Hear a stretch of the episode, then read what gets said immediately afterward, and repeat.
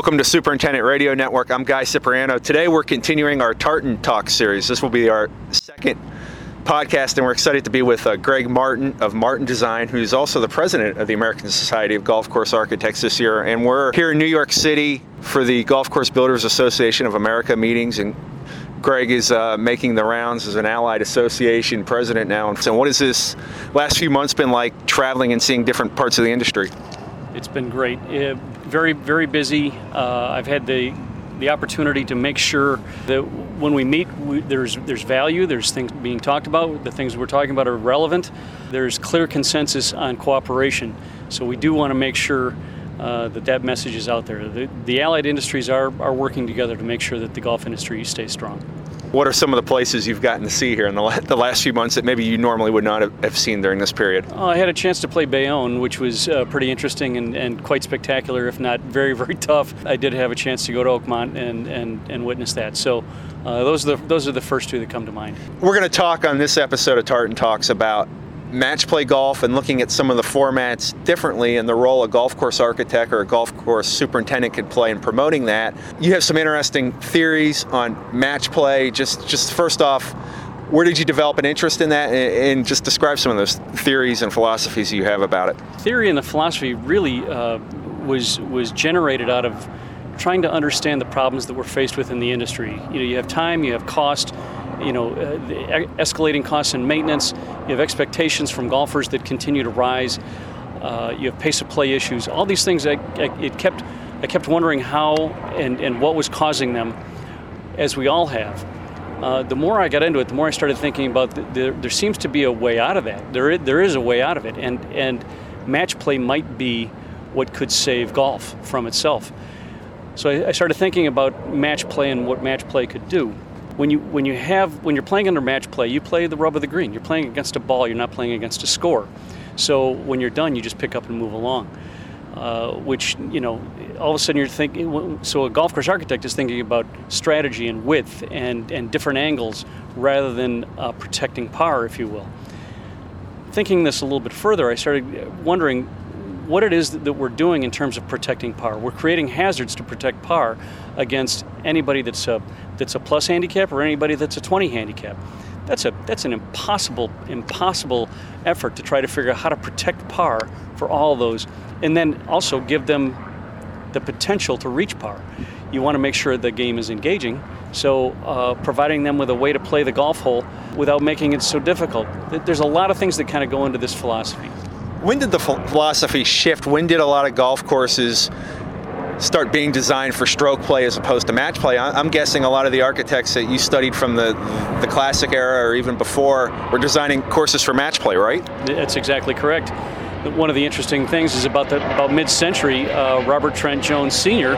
said, "My job is to protect par." I think that was that was part of the start of it. So so length, more linear golf courses, more penal golf courses started becoming in vogue. Not only that, but then you have television come on, and television helped prompt this idea that stroke play was was the only way to play it. Uh, you had tournaments that, that had medal play, and and that also kept this idea that stroke play. If you ask most golfers right now, you know, where golf came from, they would think that it was it was born out of stroke play. It, it, was not. It's a match play game in its in its soul.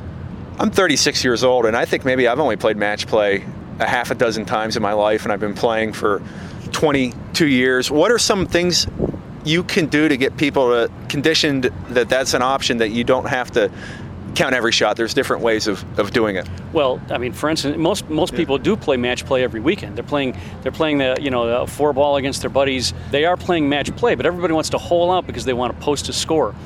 It's this posting of the score that, that maybe we need to get past. And I don't know if there's a good answer to that. I'm not suggesting it is the answer, but I think it might be a perspective that would help solve a lot of things. The, the bottom line is when you have when you have escalating costs in maintenance, it's because everybody thinks there's there there should be a fair way to play the hole. If if par is is the limit, if par is the expectation, then the golfer expects the golf course to be set up fairly so that they can reach that. When you play match play, you're not playing against par, you're playing against the other guy's ball.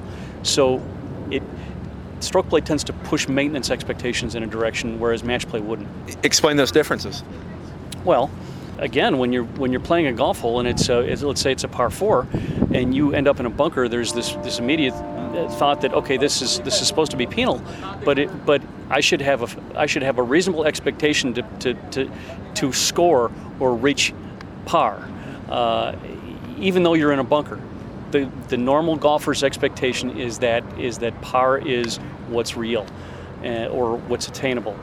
Match play that isn't the game. The game is you find out where the other guy's playing from and you you adjust accordingly and so it becomes a, a, much more strategic game rather than a, a, game against a number. Have you done any studies or just informal, anecdotal things on maybe the pace of play differences between match play and stroke play? I have not, but uh, I'm working with my local, a uh, couple of local clubs in, in my hometown to see if we, they could they could start match play days to see what it would do.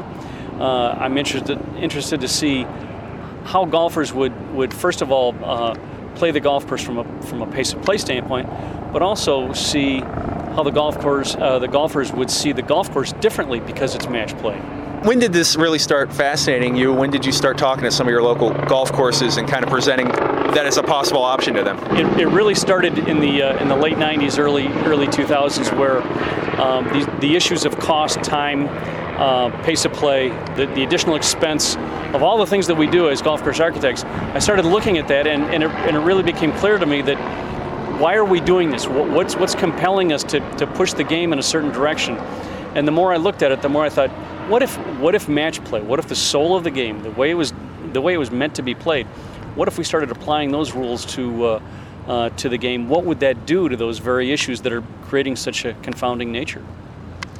It's kind of weird. The, the Ryder Cup is the most watched golf tournament in the world, and it's it's not even close. And that's match play what can be done in September, if anything, when if there is a successful Ryder Cup, that to kind of create momentum from that and generate more of the conversations you like to have?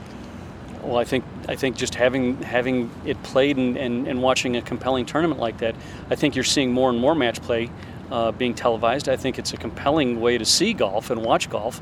It's a, it certainly is a compelling way to play golf. Um, it just needs to be exposed. The, the, the challenge really is that when you have a tournament um, and, and, typically a major tournament that has to be uh, um, completed at a certain time be, because of a because of a television time slot, which I understand, and and, I, and, and that is a that is a, a hugely beneficial part of the industry. But match play is fun, and it and it and it would help to create a, a certain kind of golf that could be played on a local level that would be compelling for a lot more people. You, you see it at, at, some of the clubs. Obviously, on the weekends they have match play events. Some of the private clubs. Is, is it tougher making inroads with with the, the municipal and public courses in this regard? Absolutely. You, you see it in, in the fact that you know people want to play the golf. They, they, they, they pay to play 18 holes. They want to they want to finish that golf hole and they want to finish finish 18 holes. They don't want to walk off when they're done after after 16. So I understand that there are some some challenges with this, but I think I think there's some opportunities to see some solutions within within that match play format. Is there anything a golf course superintendent can do to promote a match play culture at a facility? Well, sure. I think in, instead of setting the golf course up based upon par, they're setting it up yep. in a different way that allows them to uh, push the tees around. You know, all of a sudden, a, a, par four that wasn't reachable, they can move the tees around and make it reachable. Uh, what great fun that would be if you walked up to that golf course and realized that you're supposed to be playing from a certain set of tees and you're now you're playing from something different that creates an entirely different um, challenge on any given day this is fascinating, and it, it's the first time I've had this conversation with someone, so it's kind of cool to, to, talk about this and looking at the different format. Just on to some other things, what's the rest of the year like for you? What are some things you're working on? What are some things uh, the association is focused on here to in the second half of 2016? Well, personally, I have a lot of construction work coming up this fall. I'm very busy back in the, in the Chicagoland area. Uh, from an industry standpoint, from uh, in my responsibilities as the president of the ASGCA, I have uh, two more trips planned to New York, so I will be back again. And uh, a few other things. I'm going to be trying to do a little bit of a, uh, a road show to some of the Superintendents Association meetings uh, to help spread the word on what the ASGCA is doing lately. You going to the Ryder Cup? Uh, I will be at the Ryder Cup. Looking forward to it. You going to bring uh, maybe some signs that say match play rules or something and try to get some social media traction? Match play only. Yeah, that's a great idea. Well, thanks for joining us. This was a, a lot of fun. Good luck with your travels and good luck with your role as association president. And hopefully, we get to catch up again soon. I appreciate it, guy. Thank you. You've been listening to the Superintendent Radio Network, the podcast of Golf Course Industry Magazine, a production of GIE Media. I've been your host, Guy Cipriano. You can find all of our podcasts on iTunes or the SRN page of golfcourseindustry.com talk to us at srn at gie.net or at GCI Magazine on Twitter. Thanks for listening.